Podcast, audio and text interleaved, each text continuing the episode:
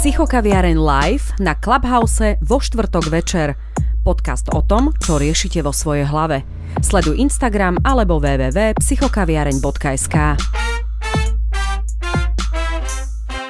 No dobre, úvod máme za sebou, som rád, že je nás tu toľko, koľko nás tu je, sa sme sa tu postupne nazbierali a dnešná naša téma je, že vlastné bývanie, kedy je ten správny čas. A to by ma vážne zaujímalo, že kedy je podľa teba, Kristina, správny čas vypadnúť z domu a nechať rodičov na pokoji? Vieš čo, ja si myslím, že to je veľmi individuálne a zohráva tam úlohu veľmi veľa faktorov. Ja som to mala tak, že ja som odišla z domu vtedy, keď som odchádzala na štúdium do Dánska, čiže do zahraničia. A keď som sa vrátila potom po dvoch rokoch na Slovensko, tak vlastne už som sa nevraciala bývať k našim, ale do bytu, ktorý moji rodičia v tom čase mali, respektíve moja mamina. A potom vlastne neskôr sme si to aj my medzi sebou vysporiadali a bývam tu dodnes, teda už je to môj byt. A koľko som mala rokov, keď som začala bývať na Slovensku sama? Asi to je 5 rokov dozadu, takže rátam 24. 24. Ale tá doba sa úplne mení, inak sa to posúva a tak ďalej. Uh, neviem to generalizovať, že kedy je ten správny čas. Ja si myslím, že vtedy, keď ten človek to tak cíti, že um, už mu možno to bývanie s rodičmi, uh, ne, nechcem povedať, že prekáža, ale že už mu je ten priestor pritesný, primalý a možno chce či už investovať do niečoho svojho, do niečoho vlastného, alebo jednoducho potrebuje vyletieť z hniezda a začať nejakú novú etapu vo svojom živote. No, OK, mala si 24, keď si začala bývať na Slovensku vo vlastnom byte teda, ale ako sme už v predošlom tomto našom live streame zistili, tak ty si študovala v Dánsku, respektíve to sme spomínali už aj v priebehu podcastu, ktorý sme nahrávali predtým, ktorý nebol live. Čiže už ty vtedy vlastne si odišla z domu a akým takým spôsobom si bývala sama. Vieš čo, áno, ono to o, jedno na druhé nadvezovalo. Ja som vlastne odišla zo Slovenska, kde som predtým teda bývala s mojimi rodičmi ja som odišla do Dánska a tam som najskôr šerovala jeden byt e, s kamarátkou, ktorá tam so mnou vyšla. Jednak preto, že to bolo pre obe možno ekonomickejšie a myslím skôr ekonomicky výhodné.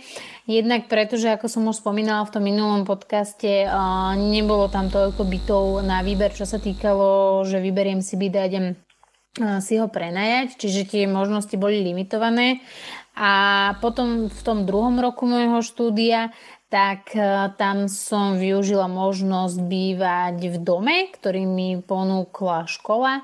A tam vlastne ten dom bol ako keby e, zložený z takých štyroch samostatných jednotiek, z takých štyroch izieb takého mezonetového štýlu a vlastne som tam bývala ešte s jedným alebo s dvomi ľuďmi, ale viac menej ten osobný priestor som mala sama pre seba, čo sa týka, ja neviem, či už tá pracovná časť, taká tá obývačková, alebo tá spácia časť, čiže tá spálňa. Šerovali sme teda kuchyňu a kúpeľňu. Ale inak áno, máš pravdu, už vtedy som bývala sama, hoci ja si myslím osobne, že bývať sám je celkom niečo iné a vo svojom, ako bývať sám, ale uh, lomené s niekým v takomto podnajme alebo v takomto študentskom bývaní. No, ja by som mohol tiež prispäť eh, s tým, kedy som sa vlastne osamostatnil ja, ale skôr, než by sme rozprávali o mne, napadla mi jedna otázka. Keďže si bola v tom Dánsku, tak možno uh, by si mohla porovnať to, v akom pomere oproti Slovensku žijú ľudia tam v, vo vlastnom bývaní. Pretože dosť často sa stretávam s názorom na Slovensku, že vlastné bývanie je oveľa lepšie ako bývať v nejakom podnajme alebo podobne. S čím ja osobne tiež súhlasím a dokonca podľa nejakých štatistík, ktoré som našiel, tak 90% Slovákov býva vo vlastnom a nebýva v podnajme. Ale ako ja mám skúsenosti z môjho okolia v zahraničí, tak zistujem, že tam to funguje úplne inak. Tak by ma zaujímalo, ako to je napríklad v tom Dánsku. Uh, vieš čo, neviem, ako to tam má väčšina, ale s tými ľuďmi alebo s tými rodinnými dánmi, ak to môžem takto nazvať, s ktorými som sa ja stretla, tak tá skúsenosť je taká, že tie dánske decka alebo tí dánsky študenti sa snažia vyletieť z toho a rodičovského hniezda čo najskôr. A je to ale spôsobené častokrát tým, že bývajú v nejakom meste a do iného mesta odľahlého sa stiahujú viac menej za štúdiom, prípadne za nejakým partnerom, partnerkou. Ale áno, je to trošku inak. Ja som takisto našla tú štatistiku, ktorú si spomínal. Dáni to majú tak, že oni akoby uh, začínali to svoje pôsobenie samostatné najskôr v podnajmoch. Oni sa veľmi nehrnú do kúpy a, svojho vlastného bývania a do toho, že vybavovať si nejaký úver, respektíve nejakú hypotéku. A až počase, keď už majú prípadne po škole, majú partnerov, partnerky, idú si zakladať rodinu, tak sa ohliadajú mm, okolo nejakých tých nehnuteľností a zvažujú kúpu. Je to ale podľa mňa aj spojené s tým, že uh, tie nehnuteľnosti, väčšinou teda domy, čo ja som tam pozerala v nejakých realitných kanceláriách a na billboardoch, a sú dosť drahé, teda ja si myslím, že sú dosť drahé na naše pomery. Čiže asi je to logické, že keď idú do kúpy tej svojej nehnuteľnosti, tak už vedia, že áno, toto je môj partner, ideme si zakladať rodinu, prípadne už máme dieťa alebo dieťa je na ceste, ideme sa usadiť. A už to nie sú tí študenti, ktorí rok študujú v jednom meste, na dva roky idú do zahraničia na nejakú stáž a podobne. Čiže ja si myslím, že ten sled udalosti je logický ale nemyslím si, že to percento ľudí, ktorí v Dánsku bývajú vo svojom, je také vysoké ako napríklad u nás na Slovensku. S tým ja úplne súhlasím, čo hovoríš, ale mňa skôr zaujímalo to, že ako to vnímajú možno tí, tí študenti, vieš, tí mladš, tá mladšia generácia, lebo na Slovensku sa stretávam aj s tým, že dokonca mladí ľudia by chceli mať hneď vlastné bývanie, miesto toho, že by boli v podnajme čo ale z toho finančného hľadiska častokrát nie je možné a preto radšej ostávajú bývať s rodičmi, než by sa osamostatnili a išli do toho vlastného bývania, aj keď nie je vlastného v tom slova zmysle, že majú list vlastníctva, ale bývajú v tom podnajme. A o tomto sme sa bavili napríklad aj s architektom, s mojim bývalým spolužiakom, ktorý pôsobí vo Viedni bol som tam teraz eh, pred dvoma dňami za ním, aby sme nahrali eh, ten podcast. A spomínal tiež, eh, že má rovnaké skúsenosti, dajme tomu z Viedne alebo z toho Rakúska, že tam ľudia nie sú až tak fixovaní na to, že by hneď tú prvú nehnuteľnosť, kde budú bývať aj vlastnili. Vieš čo, ja si myslím, že my sme e, celkovo, tá naša spoločnosť na Slovensku je tak nastavená, že uh, kúpim si byt alebo dom a sa usadím. Nemyslím teraz v tom prvom slova zmysle, že sa usadím, že ja ako mladá baba si kúpim teraz byt a už čakám, že uh, hneď budem mať partnera a dieťa a podobne, ale my sme skôr takí, v tej našej nejakej mysli alebo v tom našom nastavení, v tej našej mentalite, že nependlujeme až tak veľmi, ako možno ľudia v zahraničí. Ak by som to opätovne mala porovnať s tým Dánskom, Dáni sú takí, že teraz bývam dva roky v tomto byte a ďalšie dva roky skúsim bývanie v dome, potom sa presťahujem do úplne iného mesta, prípadne do úplne inej krajiny a podobne. Čiže možno preto volia skôr e, v zahraničí alebo v takýchto krajinách tú cestu ísť do prenajmu a skúsiť si to. Ak by som ale mala apelovať, alebo ak by som sa mala vrátiť k tomuto, čo si hovoril, že tí mladí ľudia majú ten chtíč vlastniť tú nehnuteľnosť, Mm, neviem, či je to celkom tak. Ja vo svojom okolí narážam na také dva protipóly. Ten jeden je taký najaktuálnejší, ktorý riešim, pretože mm, mám kolegyňu, s ktorou momentálne veľmi aktívne hľadáme pre ňu bývanie. Aj dnes sme boli na dvoch obhliadkách a tak ďalej. Prechádzame rôzne časti Bratislavy, keďže ona nie je pôvodne z Bratislavy, ale chce tu bývať. A je veľmi zaujímavé sledovať, že aké kritéria pri výbere toho jej bytu, hľadá teda byt, sú pre ňu dôležité. Sú to niektoré také, ktoré ja by som napríklad vedela oželieť, ale pre ňu sú dôležité. Čiže to je ten typ človeka, ktorý má aktuálne stabilnú prácu, je o rok odo mňa ešte mladšia dokonca a nie je vo vzťahu, takže je single, ale chce si zabezpečiť to bývanie.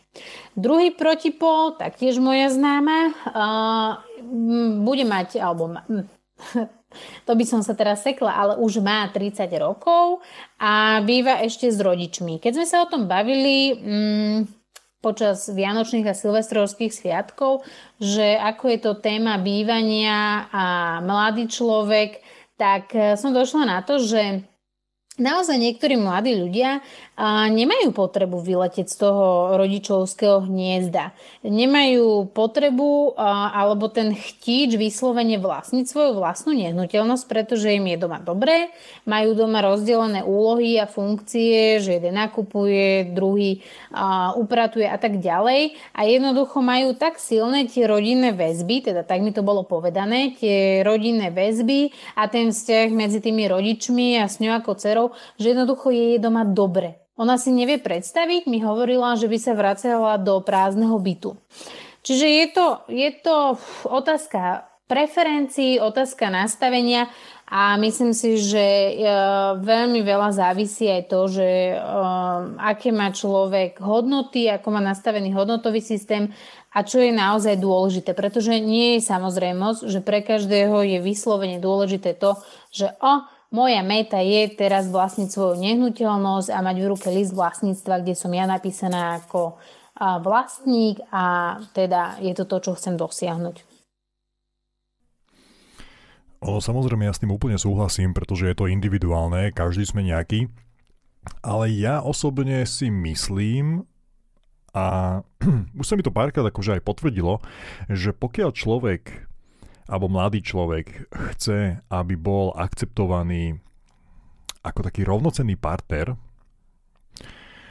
na, v spojitosti so svojimi rodičmi, tak je potrebné to, aby sa osamostatnil, aby sa staral sám o seba, aby bol zárobkovo činný a býval vo vlastnom, pretože e, väčšinou tí rodičia majú tendenciu tie svoje deti brať v, um, jak by som to, proste ako deti. Veš, že ich neberú ako dospelých, pretože bývaš pod mojou strechou, tak uh, budeš robiť to, čo, čo chcem ja. Alebo budeš to robiť tak, ako to chcem ja. A s tým som sa už veľakrát akože stretol.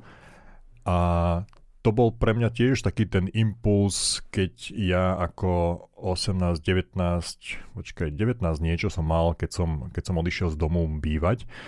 Ja som si napríklad najprv hľadal pod nájom, ani som nerozmýšľal nad tým, že by som kupoval niečo vlastné, pretože ja som v tomto ako tí dáni možno. Asi som sa narodil na zlej časti Európy, pretože ja som sa za posledných 15 rokov stiahoval trikrát, teraz sa budem stiahovať štvrtýkrát. Je síce pravda, že len o poschode nižšie, ale, ale predsa. A netvrdím, že je to finálna destinácia pre nás. akože som otvorený možnosti, že sa budeme ešte v budúcnosti niekedy stiahovať.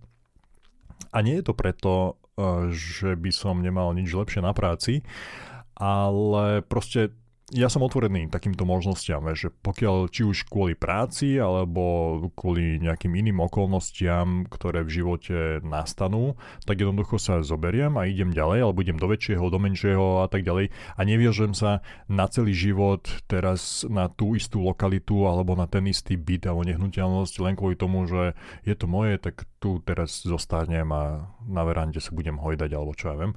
Um, v tomto ja som taký akože viac možno otvorený a neviem si predstaviť, že by som mal prežiť celý život v tom istom byte, na tom istom mieste a dokonca s tým istým nábytkom, tak ako to bolo kedysi naši rodičia alebo starí rodičia. To, čo si kúpili po svadbe, tak s tým ich aj pochovali.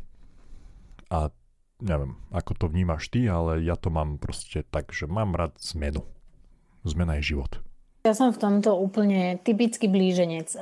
Ja milujem mesto, milujem dedinu, milujem život v mojom byte, milujem život aj u našich v dome, takže ja som taká, že neviem povedať, že či by som vedela byť že v jednom byte celý život, A tiež nie som prikovaná na mieste, ale napríklad ja tento byt, ktorý mám, tak ja som našťastie a vďaka Bohu, že mám takých rodičov, akých mám, že mamina teda bola vlastníkom tohto bytu a my sme urobili dohodu, že časť e, som im tohto bytu vyplatila, vzala som si hypotéku, takže platím hypotéku ako väčšina mladých ľudí, ktorí si rieši svoje bývanie.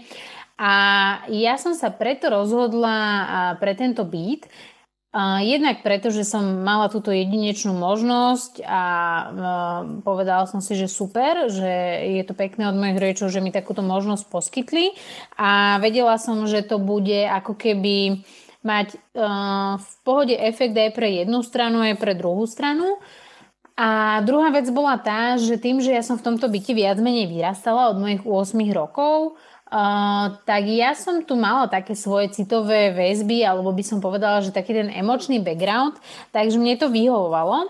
A samozrejme, moji rodičia to mohli predať a uh, mohla som si ja hľadať e, bývanie niekde úplne inde, ale ja mám také svoje lokality v Bratislave, ktoré viem, že určite by som si vedela tam predstaviť život a určite si neviem predstaviť život zase v nejakých iných lokalitách.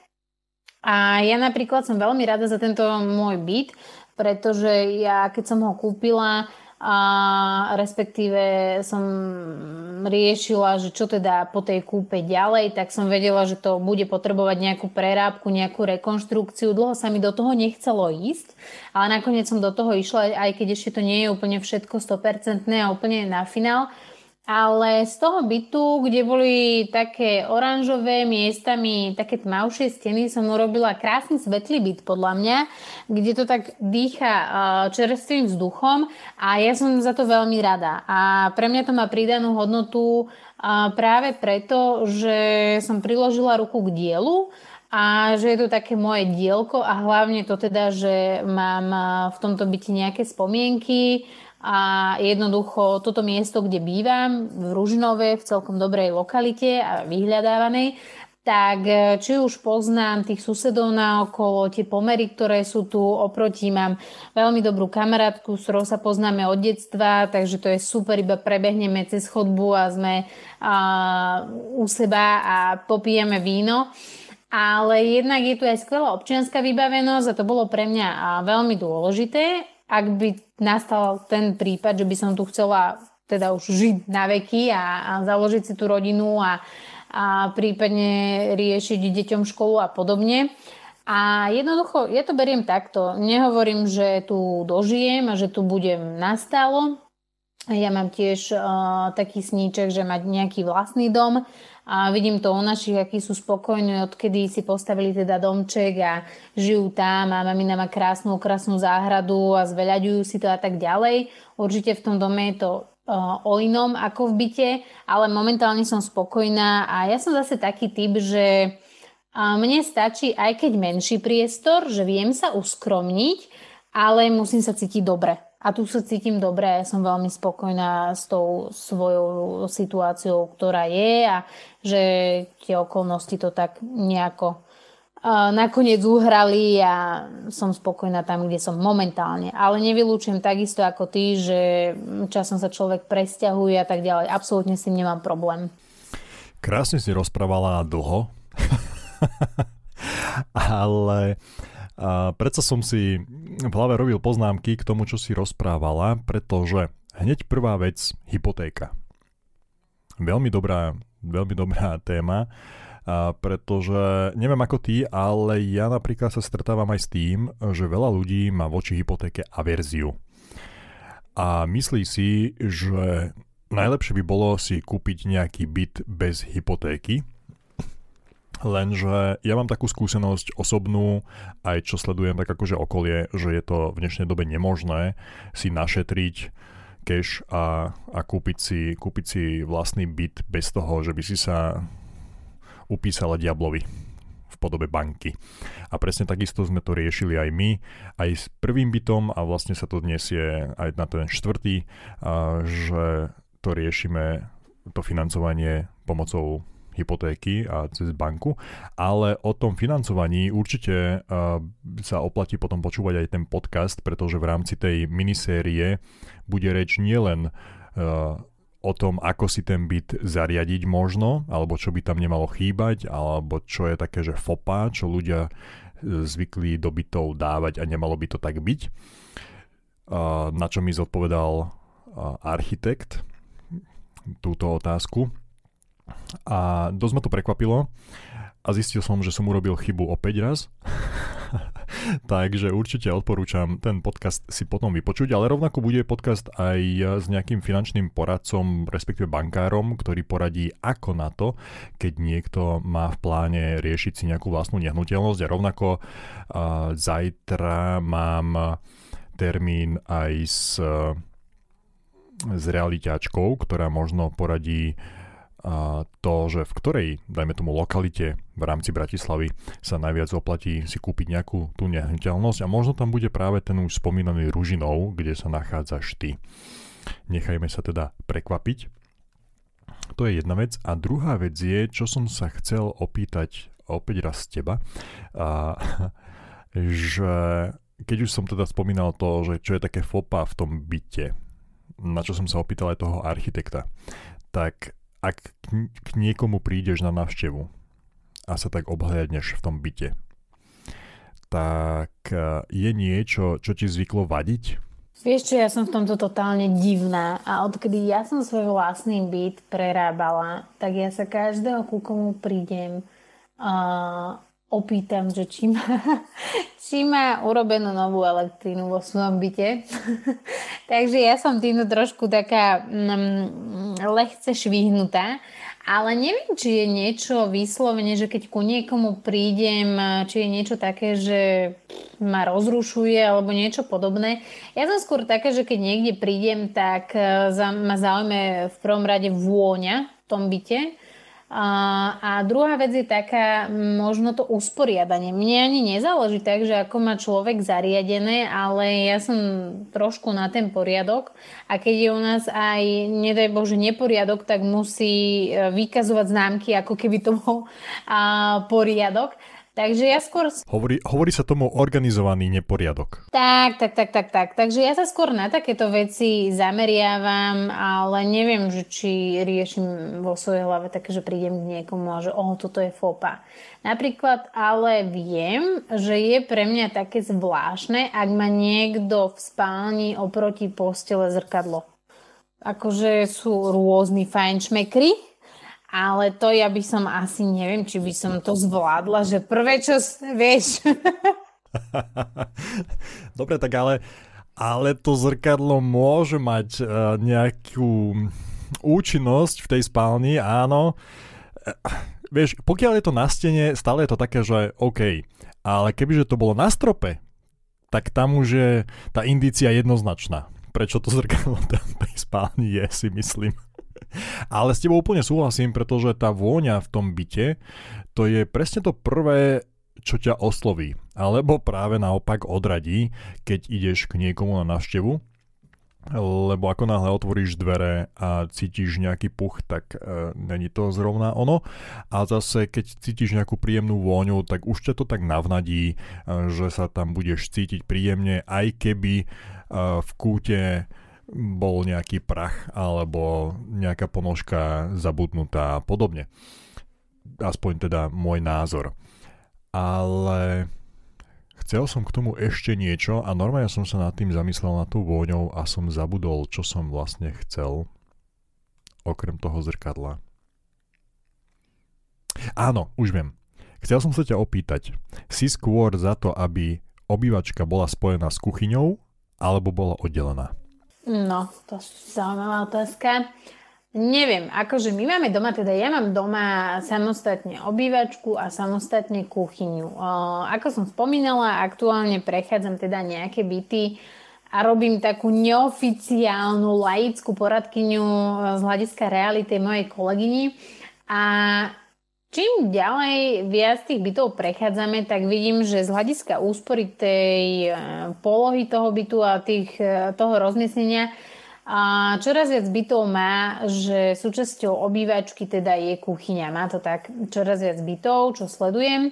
A či už je to preto, lebo v tom danom byte menili nejakú dispozíciu a teda dispozičné riešenie to tak nejako uhralo.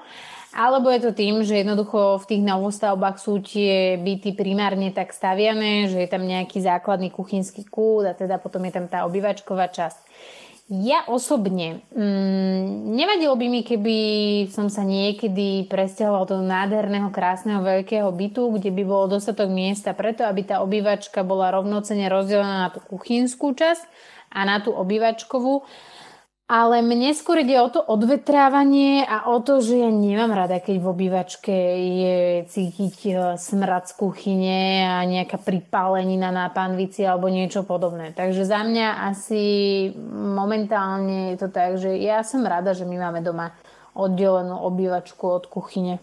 Fakt, ako je to fajn.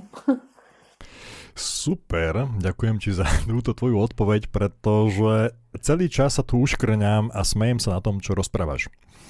A prečo? To sa dozvieš možno aj ty, rovnako ako naši poslucháči, pretože ako náhle si vypočujú rozhovor s architektom, tak budú presne vedieť, prečo som sa teraz usmieval, aj keď to nevidia, ale som sa teda k tomu priznal. A druhá moja otázka je, to som sa síce architekta nepýtal, na to som zabudol, teraz keď uh, si to tak akože premietam v hlave, o čom sme sa bavili. Ale celkom by ma zaujímalo, ako ľudia vnímajú, uh, dajme tomu, tú hygienu, a to znamená kúpeľňa s veckom alebo bez. Respektíve s alebo rozdelená. Vieš, čo to je tiež individuálne. Ja neviem. Ja si... No... ja tak samozrejme je to individuálne, každý to má po svojom, ale, ale čo ty napríklad? Lebo ja za mňa, ako tú kuchyňu nebudem riešiť, to sa dozvieš v tom podcaste. Ale čo sa týka, čo sa týka e, vecko e, s kúpeľňou, tak tam ti rovno môžem povedať, že som za, aby to bolo rozdelené. Čiže som proti. Teraz som... Aha, čiže som proti tomu, aby to bolo spolu. Fajn. Dobre. Trošku Tetris slovný, nevadí. Áno, trošku som to, trošku som to pomotal. Áno, Tetris, také troška, trošku slovné, slovná hračka, ale teda Každopádne som za to, aby to bolo oddelené. Mali sme to už aj tak v predošlom byte, že sme to mali spojené a vidím tam určité, ja osobne určité um, nevýhody. Pretože pokiaľ ide špiškať, je to OK, ale ako náhle potrebuješ byť o samote, tak už to celkom také OK není.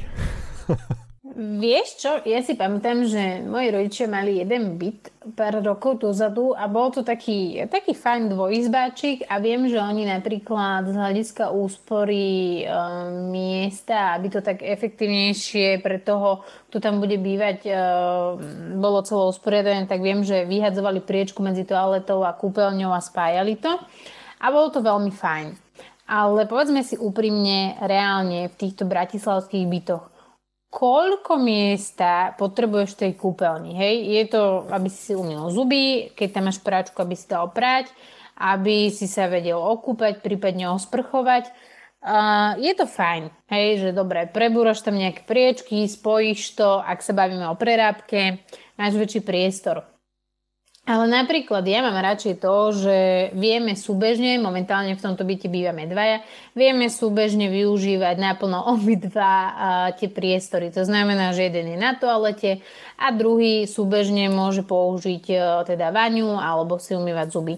Čiže mne to vyhovuje takto, ale napríklad moji rodičia majú v dome v, e, v spodnej kúpeľni toaletu primárne, síce je tam sprchový kúd, ale ten sa nejako nevyužíva a v hornej kúpeľni to takisto majú spojené. Uh, neviem, no. Áno, len že ako náhle to máš takto, že máš dve kúpeľne, tak v tom prípade, vieš, tak, tak či tak môže byť separe.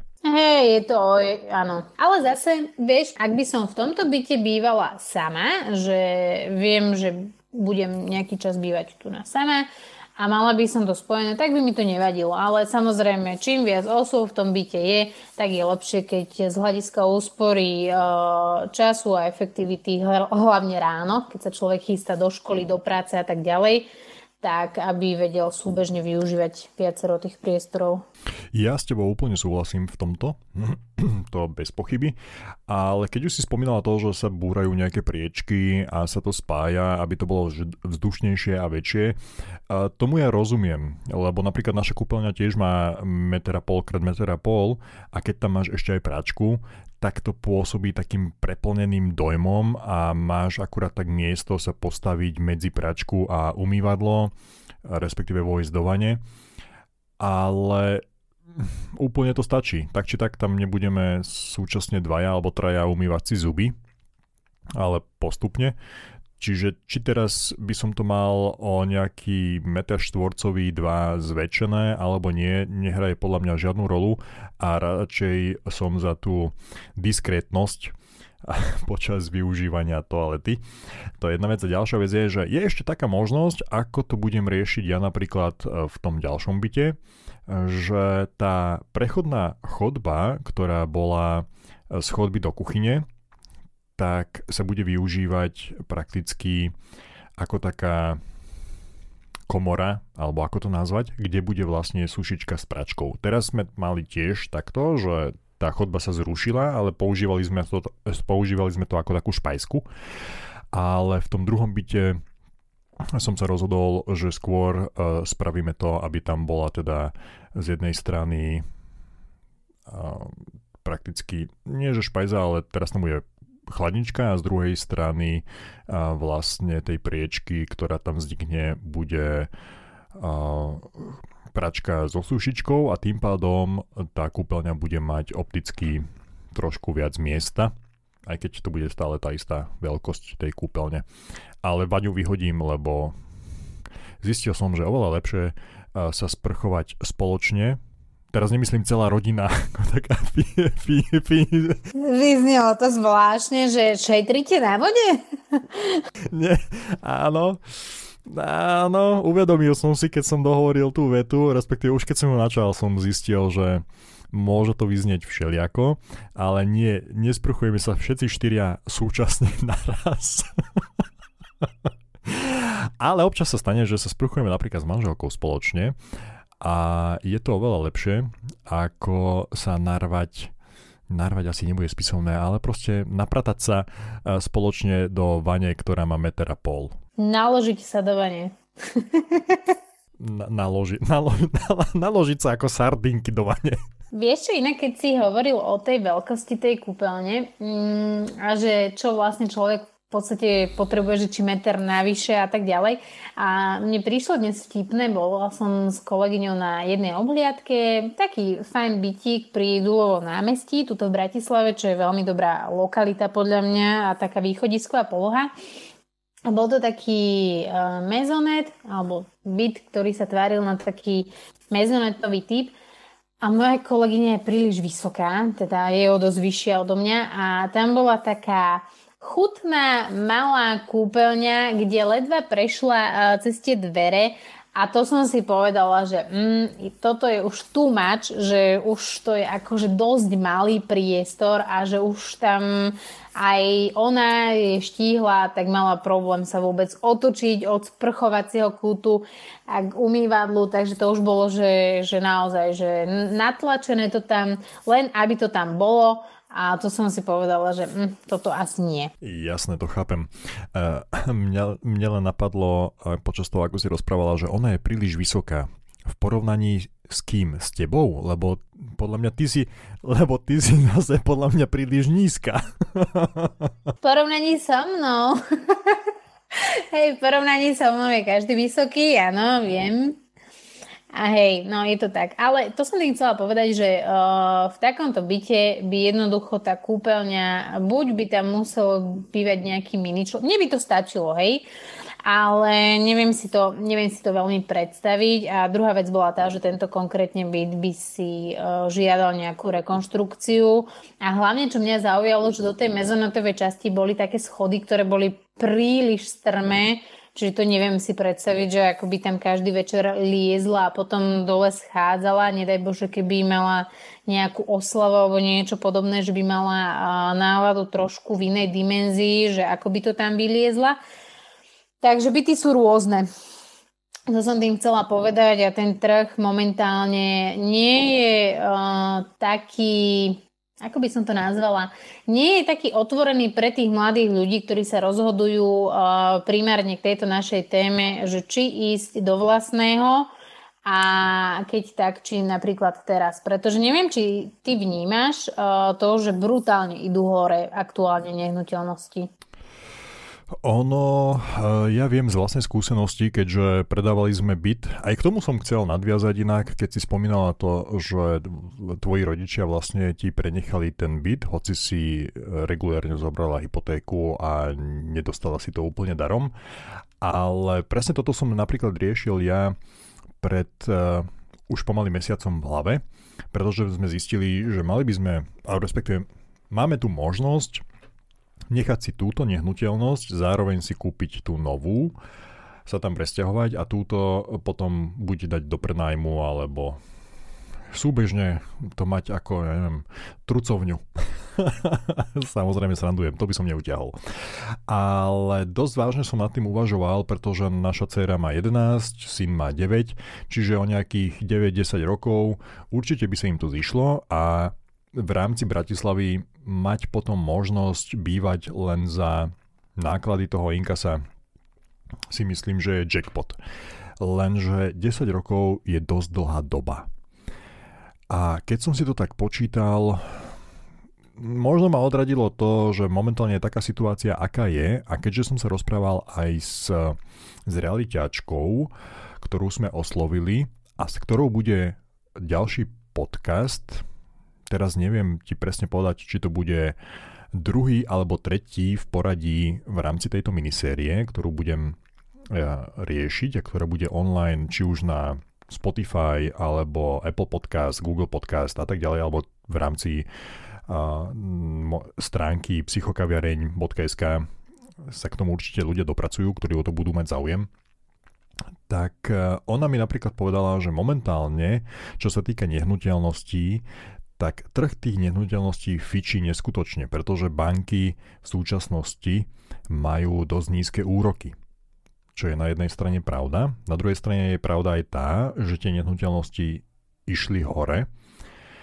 Nebudem tu asi možno rozvíjať eh, nejaké tie sumy a z tej mojej vlastnej skúsenosti, ale môžem povedať, že ten nárast oproti tomu, keď sme tento byt kupovali pred 6, 6 rokmi, presne 6 rokov je tomu v marci, tak uh, tam bol pomaly 100%. Čiže áno, byty idú hore, ale byty idú hore neustále a v Bratislave bohužiaľ je taká vec, že je nedostatok tých bytov a momentálne aj vďaka korone a nastala taká situácia, že aj výstavba tých bytov, ktoré už boli naplánované, tak sú v nejakom oneskorení respektíve ešte sa ani niektoré nezačali stavať, ktoré už sa stavať mali a podobne. Takže tak. A ďalšia vec je tá, že čo sa týka prenajmu tých bytov, tak zase tam e, to išlo dole. Či už cenovo, podľa toho, čo som počul, ale možno nám to potvrdí teda tá maklerka. A lebo samozrejme, tak ako keď som sa rozprával aj s architektom, že momentálne vďaka tomu, že každý fičí na home office, tak veľa ľudí, ktorí predtým žili pracovne v Bratislave napríklad, tak sa odsťahovali naspäť či už k rodičom alebo neviem, ale proste mimo Bratislavu a tým pádom tie nájomné byty ostali prázdne. Hej, čiže ak niekto hľadá možno teraz podnájom, tak má väčšiu šancu si nejaký ten podnájom v Bratislave nájsť ako za normálnych okolností, ale vzhľadom na túto situáciu asi tomu tak celkom nebude. Neviem. Takže asi tak z mojej strany. Ale kľudne niečo ešte pridaj, pokiaľ máš niečo v talóne, pretože pomaly sa rozprávame už hodinu, tak buď by sme mohli dať priestor niekomu a sa pridať na to naše pódium, alebo by sme to pomaly ukončili, pokiaľ by teda nebol žiaden záujem. Vieš čo, ja ešte by som ti povedala na takých také, takých niekoľko info, ja som si robila aj na svojom Instagrame, aj uh, takú anketku, aj som si písala uh, s pár ľuďmi, ktorí reagovali teda na túto našu tému a vymenili sme si nejaké názory. Uh, veľmi ma zaujalo to, že písala mi jedna moja kamoška, že uh, pre ňu to vlastné bývanie, ona niekoľko rokov dozadu teda kúpila a nehnuteľnosť sama, bola tiež vtedy v tom čase single a tak ďalej, pracovala v advokátskej kancelárii, tak za, tá vlastná nehnuteľnosť znamenalo, znamenalo ako keby taký kľúč k slobode a k tomu, že začať sama so sebou od znovu nejakú novú etapu života, takže to bolo zaujímavé.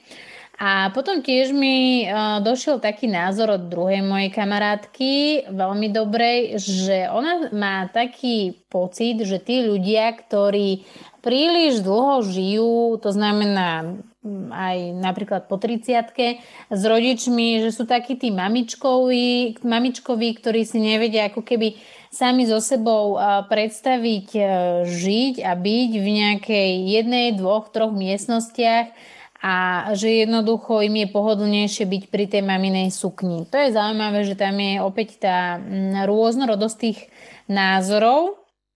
A čo ešte mne napadlo k tejto téme? Uh, otázka. To tuto riešil jeden môj známy, že čo by som povedala ja na to, že či ísť do domu, teda uh, ak sa bavíme o bytovom dome, že tehlový alebo panelák. A to bolo také zaujímavé, pretože ja napríklad bývam v tehlovom dome a nevedela som, že to ľudia pri kúpe v dnešnej dobe až tak veľmi riešia. Ale stretla som sa potom neskôr s tým aj u iných známych, že naozaj to dosť riešia, že či tehlový alebo panelák.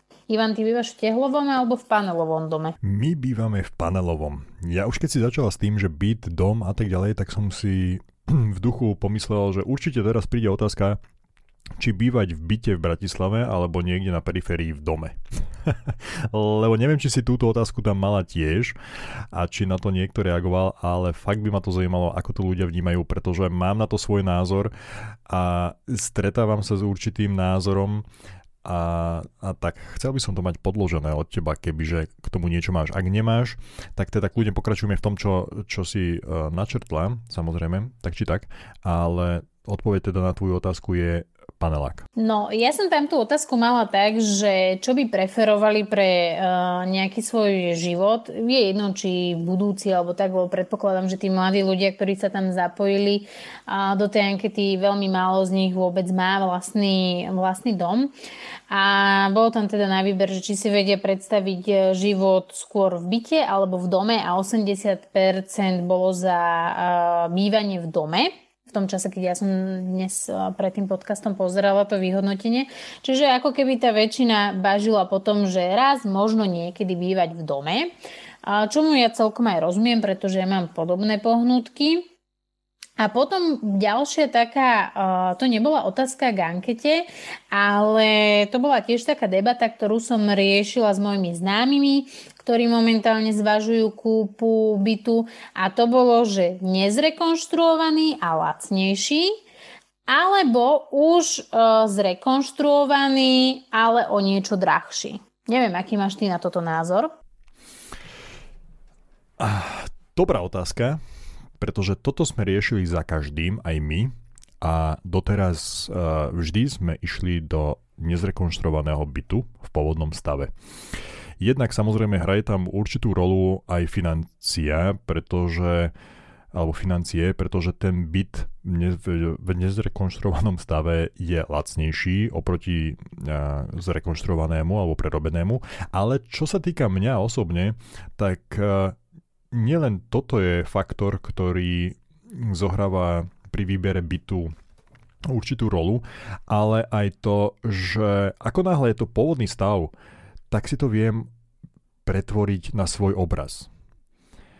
A teraz platiť e, za byt, ktorý niekto zrekonštruoval, pri, stvoril si ho sám na seba alebo na svoj obraz, tak aby mu jemu to vyhovovalo, či už farby, ja neviem, kachličiek v kúpeľni alebo podlahu a tak ďalej a platiť vyššiu sumu za ten byt a zároveň potom byť s tým nespokojný alebo na novo do toho investovať a znova to prerábať mi príde ako taká blbosť.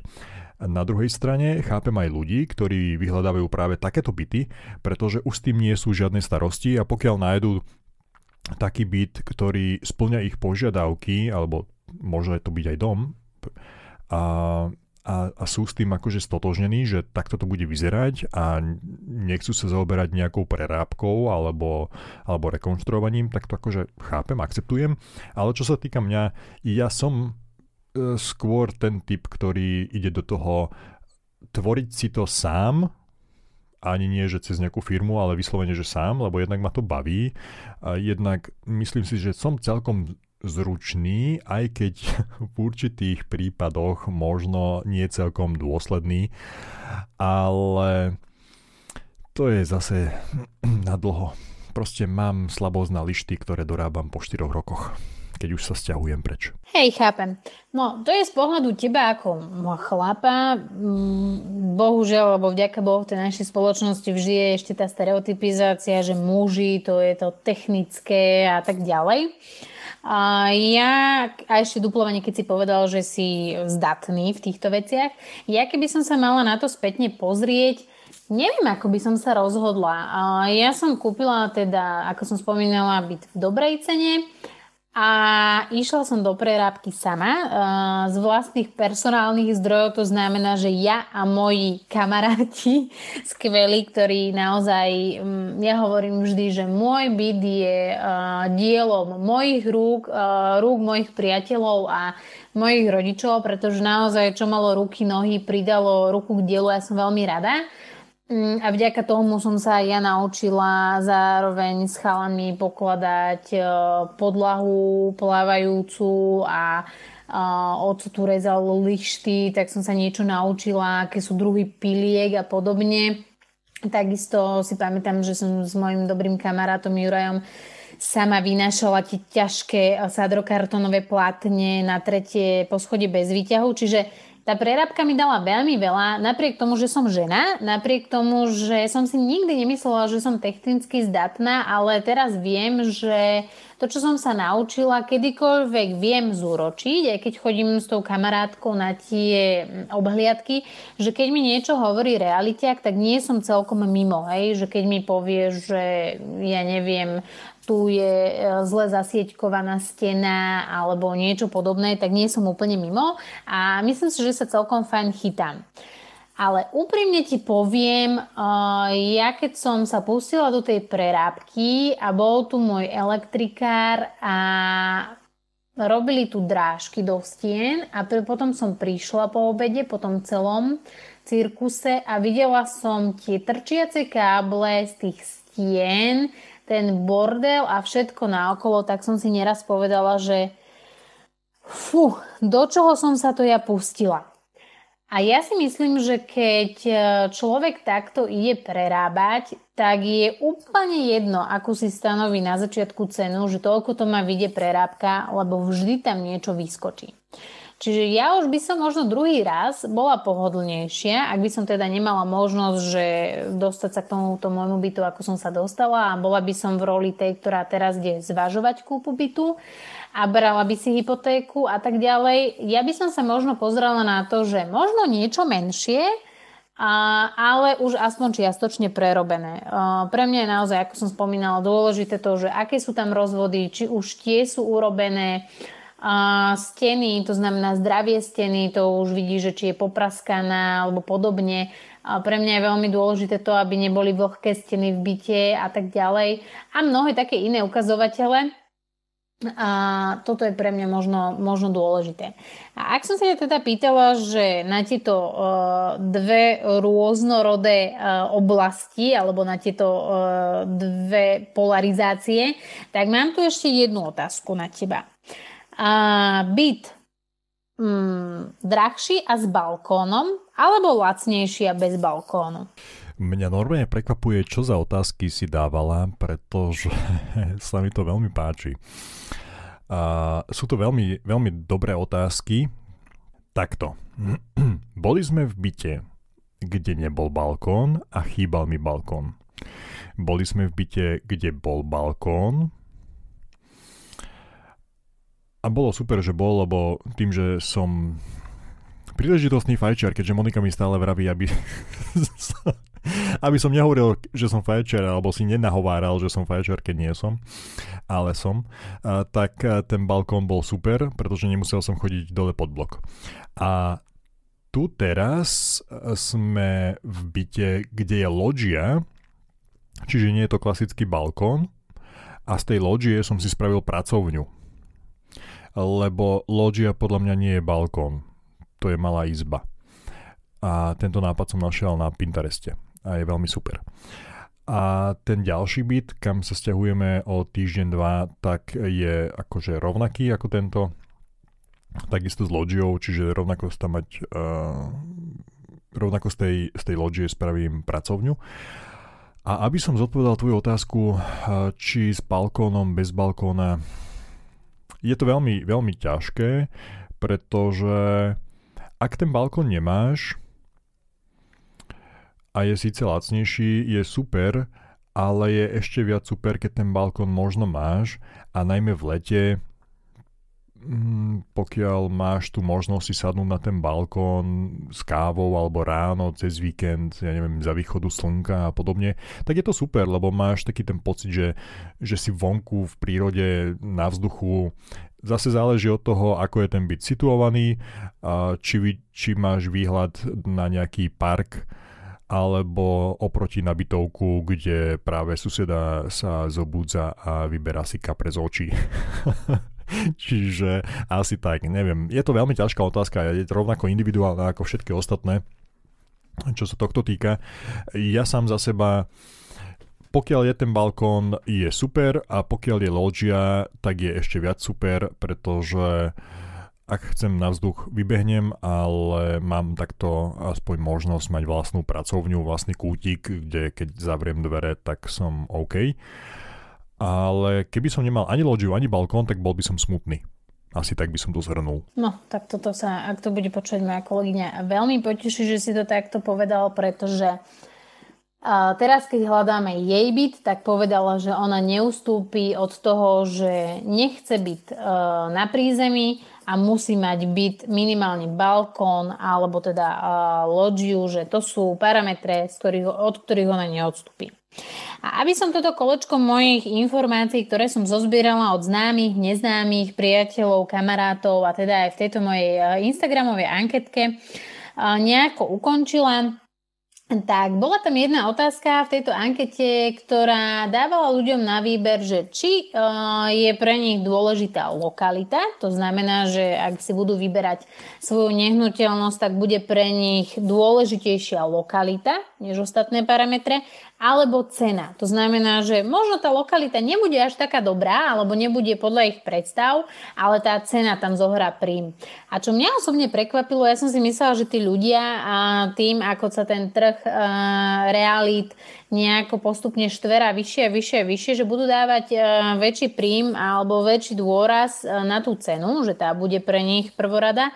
Opak bol, pra, opak bol pravdou. Pre ľudí, ktorí hlasovali v mojej ankete, tak vo väčšine zvíťazilo to, že by dávali ten príjm alebo to, to gro toho rozhodovania práve na základe lokality. Neviem, čo hovoríš ty na to, ako to máš ty, že či ty si skôr ten typ, že lokalita, aj keby bola cena vyššia, ale si tam, kde si chceš bývať, alebo naopak, že uskromníš sa z hľadiska tej lokality a pôjdeš možno aj do inej časti, ako si uh, plánoval, ale tá cena bude nižšia. Čo na to hovoríš ty?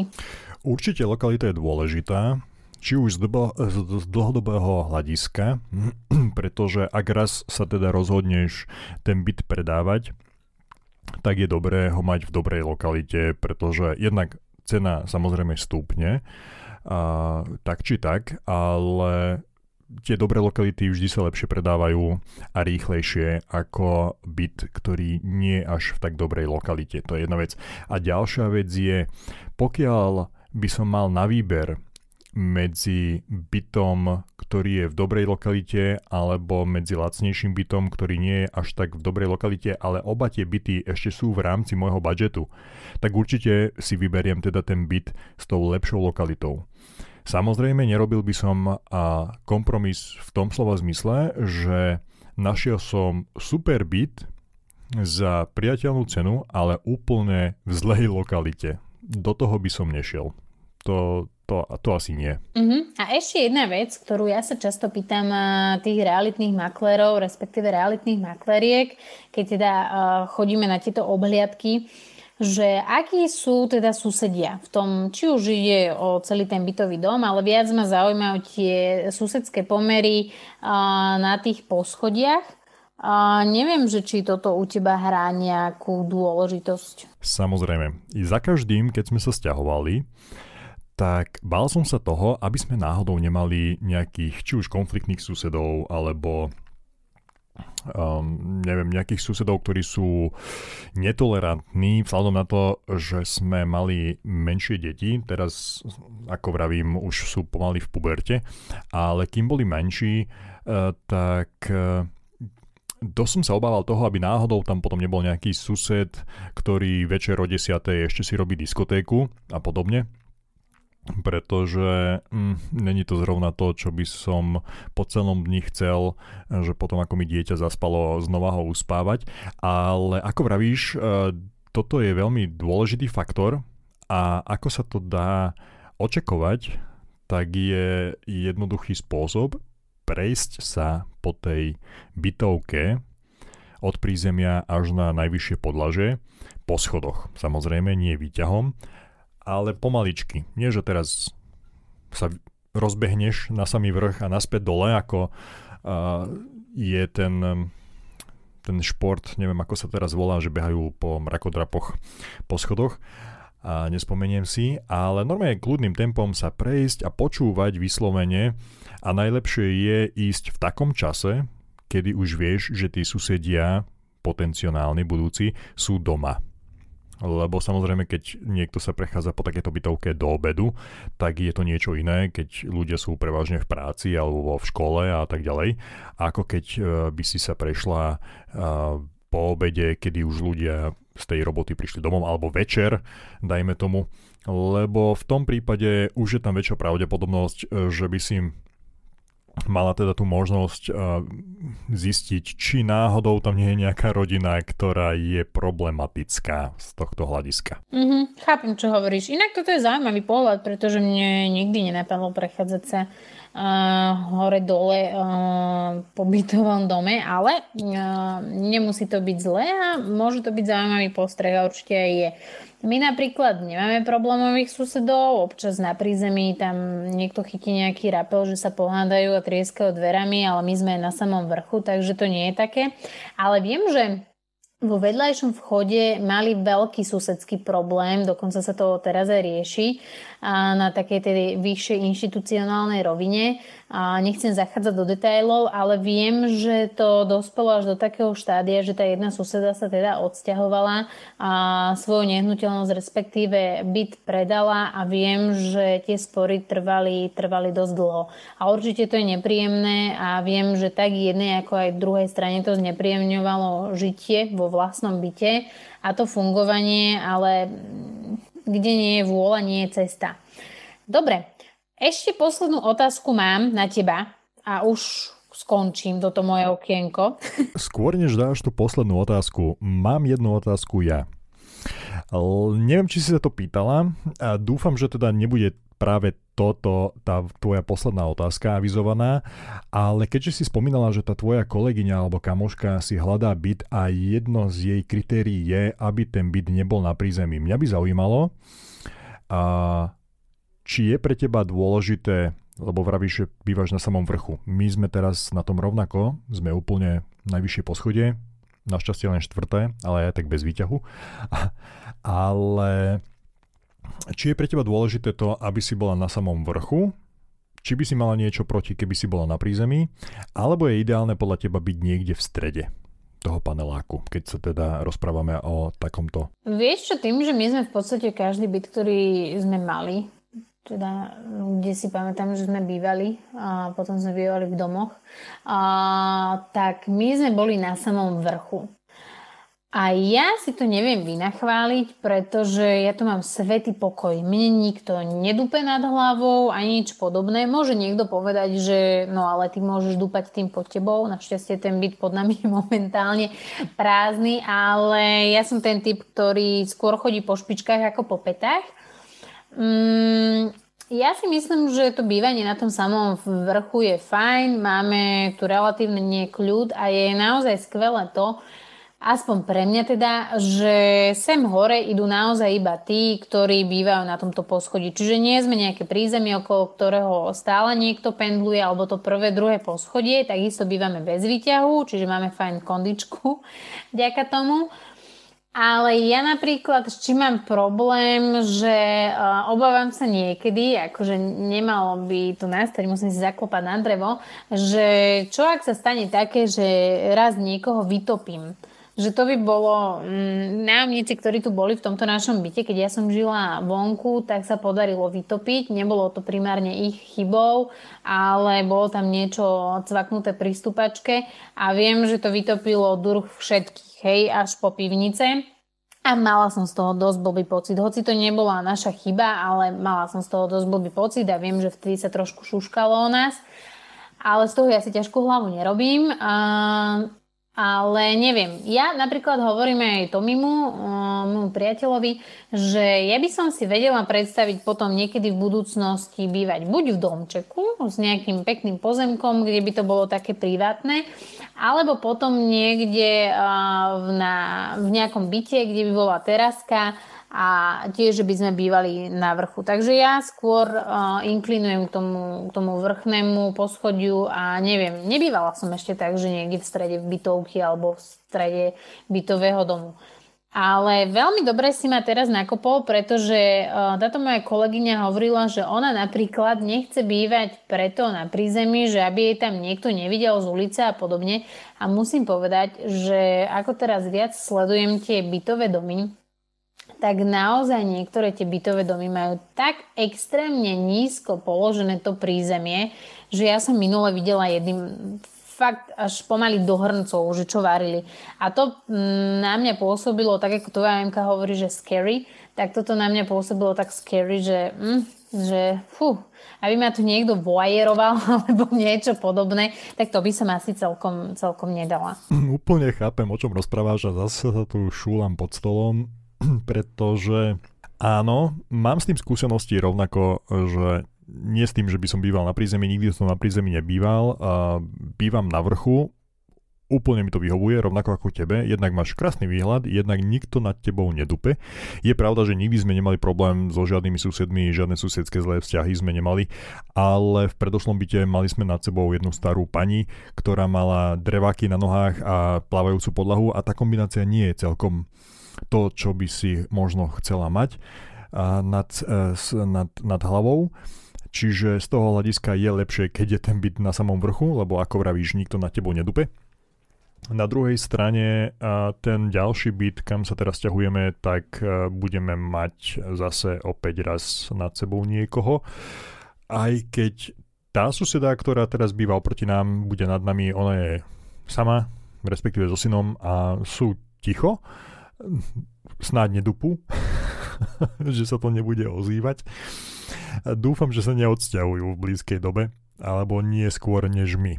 Ak náhodou teda, predsa len v budúcnosti by sme sa opäť stiahovali niekam nižšie, kde nebudeme musieť chodiť po schodoch na staré kolena bez výťahu. Alebo si dáme postaviť výťah. Aj to je jedna z možností, pokiaľ vyhráme v lote. Ale čo sa týka toho prízemia, úplne chápem tomu, čo, čo hovoríš, pretože uh, stalo sa mi, že nechtiac som išiel po ulici, a to teraz myslím všetkou vážnosťou, to čo poviem, nechtiac. Išiel som v lete po ulici, bolo tam pootvorené okno, neviem prečo, otočil som hlava a videl som ženskú na gauči, ako sleduje televízor v tričku a v tangáčoch.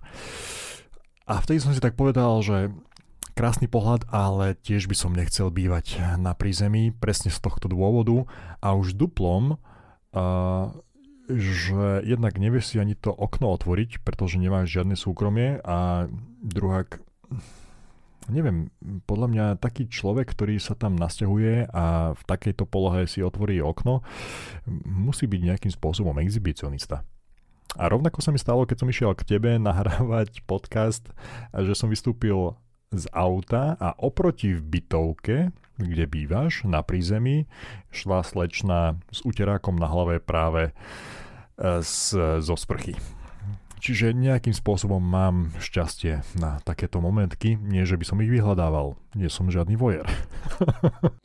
Dobre, a otá- moja posledná otázka znie buď byt uh, v bytovom dome, ktorý má nejaký uh, vek a už stojí nejaký ten rok alebo nejaké tie roky na tom danom mieste, čiže možno nejaká staršia stavba, alebo by si dal prednosť novostavbe a tomu, čo možno práve teraz dostávali? No, toto je tiež veľmi ťažká otázka. Nikdy som v novostavbe zatiaľ nebýval.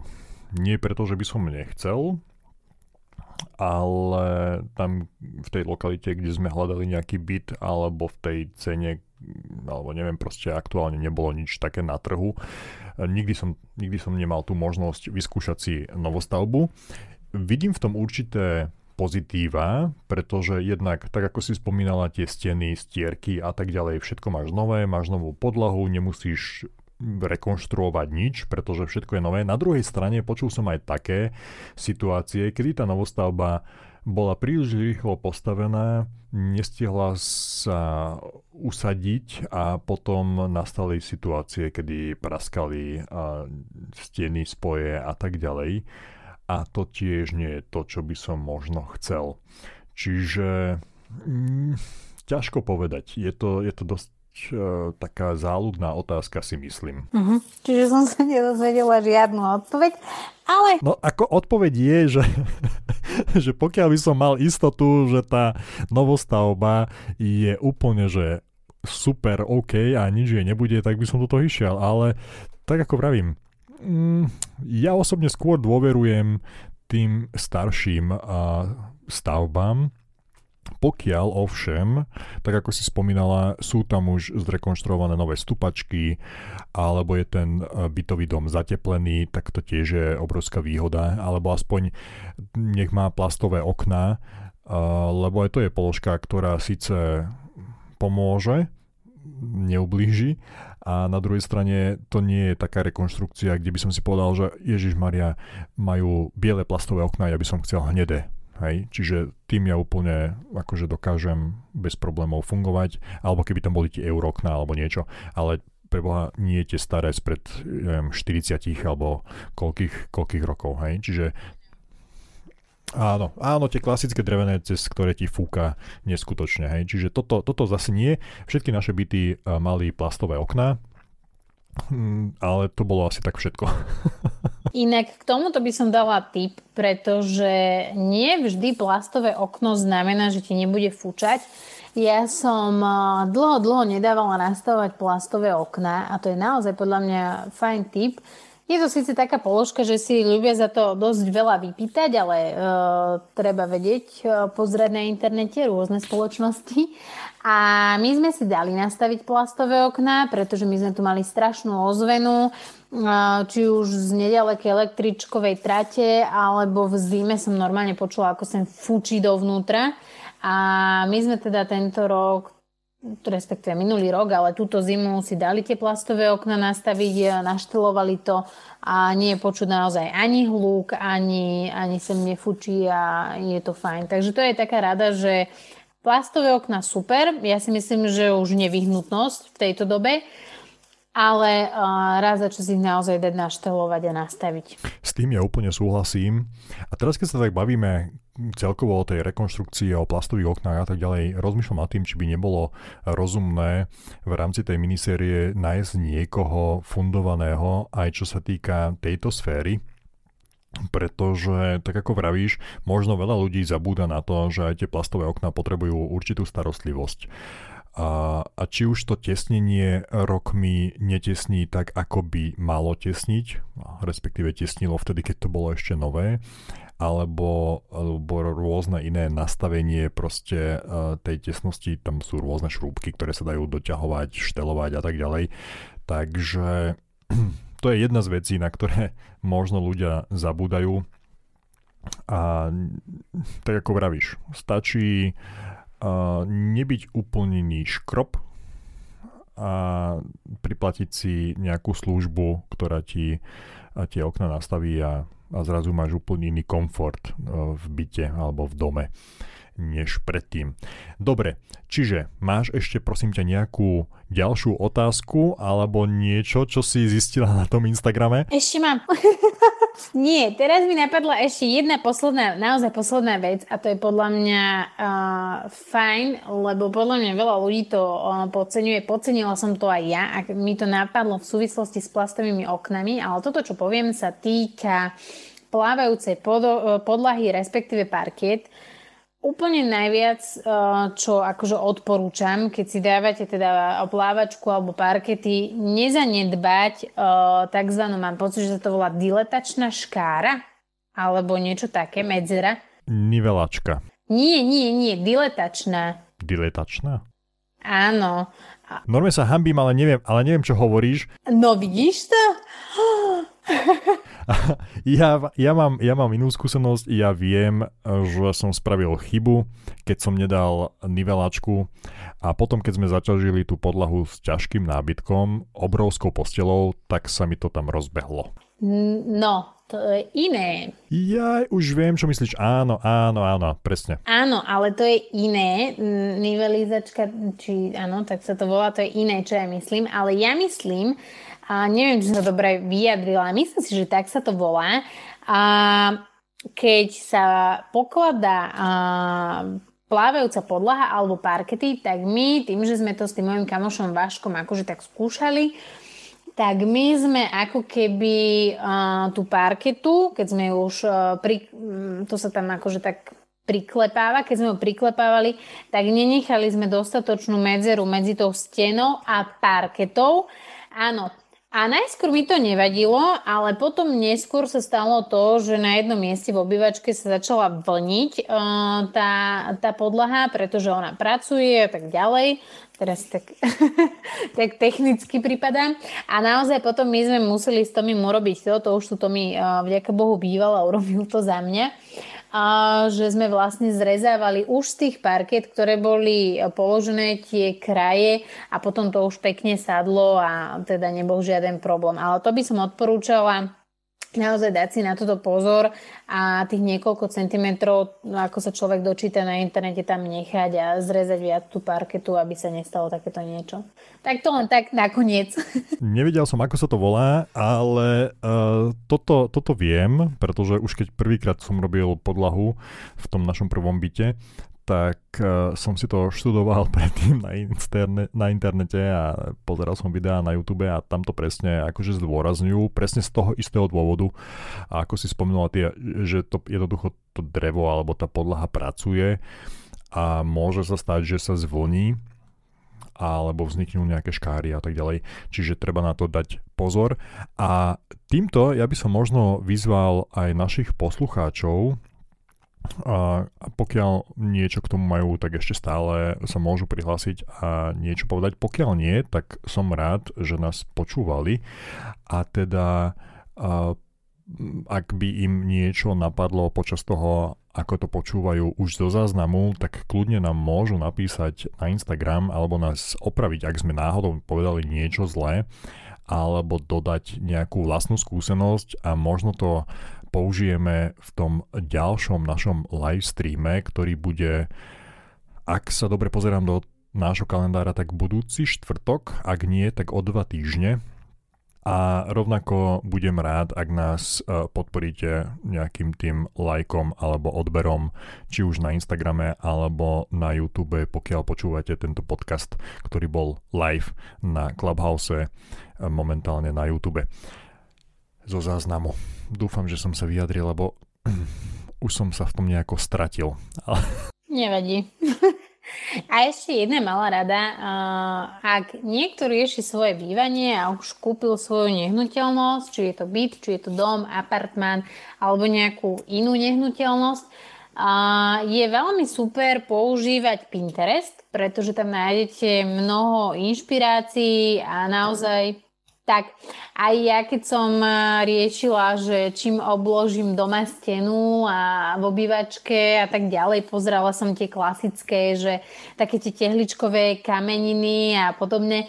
A nakoniec som tam našla, že tú plávačku, ktorú mám na, na zemi, tak sme vlastne ňou obložili stenu. Všetci si mysleli, že to bude hrozné, že to bude strašne vyzerať a nakoniec sa vyzerá super a ja som rada, že som takýto skvelý typ našla práve na Pintereste. Počúvaj, Pinterest je to najlepšie, čo kto vymyslel je to moja obľúbená sociálna sieť, mám pocit, že už v niektorých z našich e, mojich podcastov som to aj spomenul.